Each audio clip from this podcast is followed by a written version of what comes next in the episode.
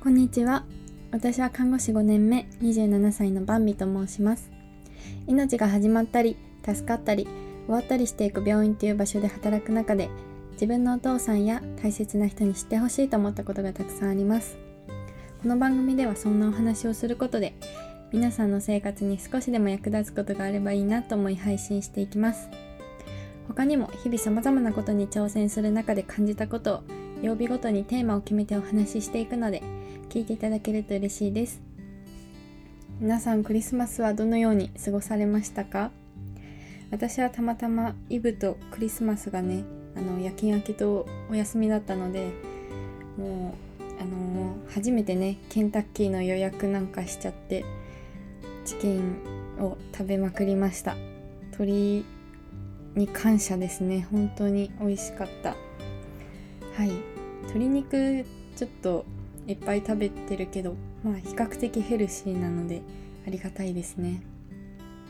そしてあのツリー各地のツリーが撤去されているところなんですけど本当に寂しいですね。クリスマスツリーって見るとすごいウキウキするから11月とかから設置されて本当に嬉しかったんですけど25を過ぎた瞬間にどんどん撤去されてああ寂しいと思うけどでもまた来年会えると思って頑張って生きていきます、まあ、次はお正月というねお祭りがあるので非常に楽しみです。それでは今日は月曜日挑戦というお話なんですけど、まあ、今ねまた次の私の課題が現れておりましてそれがねまた検定を取るんですね。このえっ、とラジオを始めてから呼吸療法認定士っていう資格とあと ACLS っていう救命の処置の資格を受けましたよっていうお話をしたんですけどなんかこう定期的に目指してる試験とか勉強がないとなんかこう落ち着かないんですよね。な私何も勉強してないんじゃないかみたいな。別に検定受けなくても日々勉強してればいいんですけどなんかそう目標があるとこう分かりやすくできるからそれで試験を受けたりしてます。で今回 受ける試験は心電図検定という試験です。こんな検定があるって驚きですよね、まあ、心電図何かっていうと皆さんドラマとかでねあのピッピッツーお亡くなりになりましたみたいなのを見たことあるかなと思うんですけどあの緑のぐにゃぐにゃっていう線ですね。あれあの胸の表面に貼ると心臓の動きというより心臓を動かす命令を出す電気の動きを見れるっていうね大発明のやつなんですけどまあそれで心臓が止まってればあのまあ、命の兆候もなくなったというふうにね判断されるので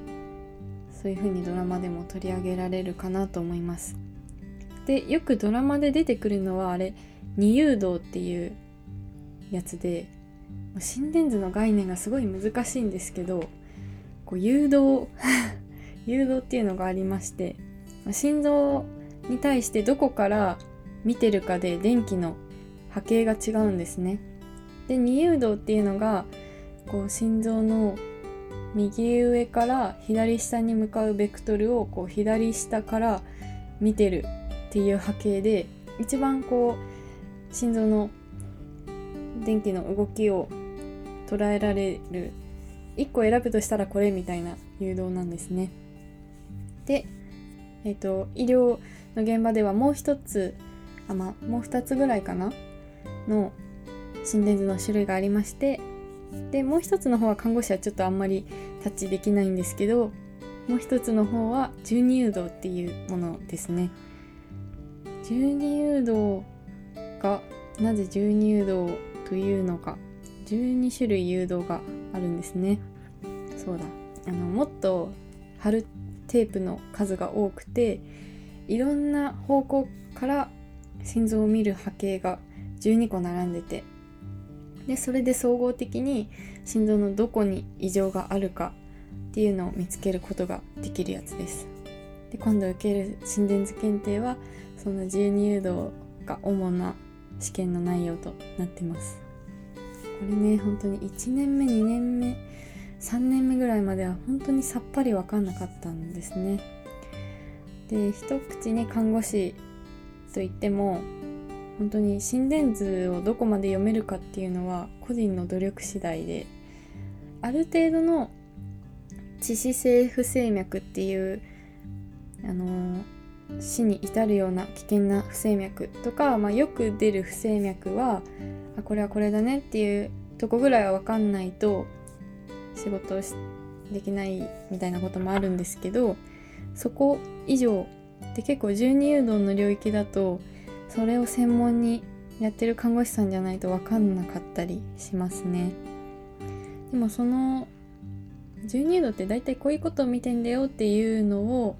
教えてくれた先輩がいてその先輩と一緒に最近ずっと心電図勉強してて一緒に心電図検定も受けるという感じですね。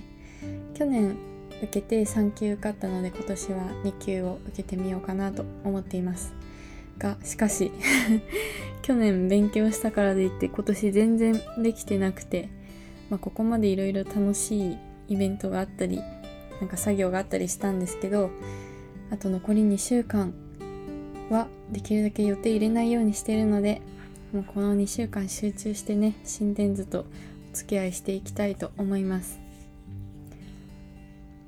でその心電図の勉強をしてるとねこう実際仕事中授乳度取ってくださいって言われて測った時により「お来た来た」みたいな感じで見るぞみたいな気になるので、まあ、結構マイナーすぎたりほぼ日常の仕事では使わない分野の勉強まであるんですけど、まあ、あの馴染みを持てるぐらいこう練習できるのはいいなと思っています。皆さんもこう仕事のためとか趣味で受ける資格とかはありますでしょうか？まあね本番まで緊張するし落ちたら嫌だなと思うけどこの試験をきっかけに勉強できているので合否はともかく頑張っていきたいと思います。それでは最後まで聞いてくれてありがとうございました。明日もあなたにとって素敵な一日となりますように。またお父さんに送るラジオでお会いしましょう。おやすみなさい。あおやすみなさいじゃなかった。今日はお昼間に投稿するんでした。今日残り1日あ半日か。楽しんで過ごしてください。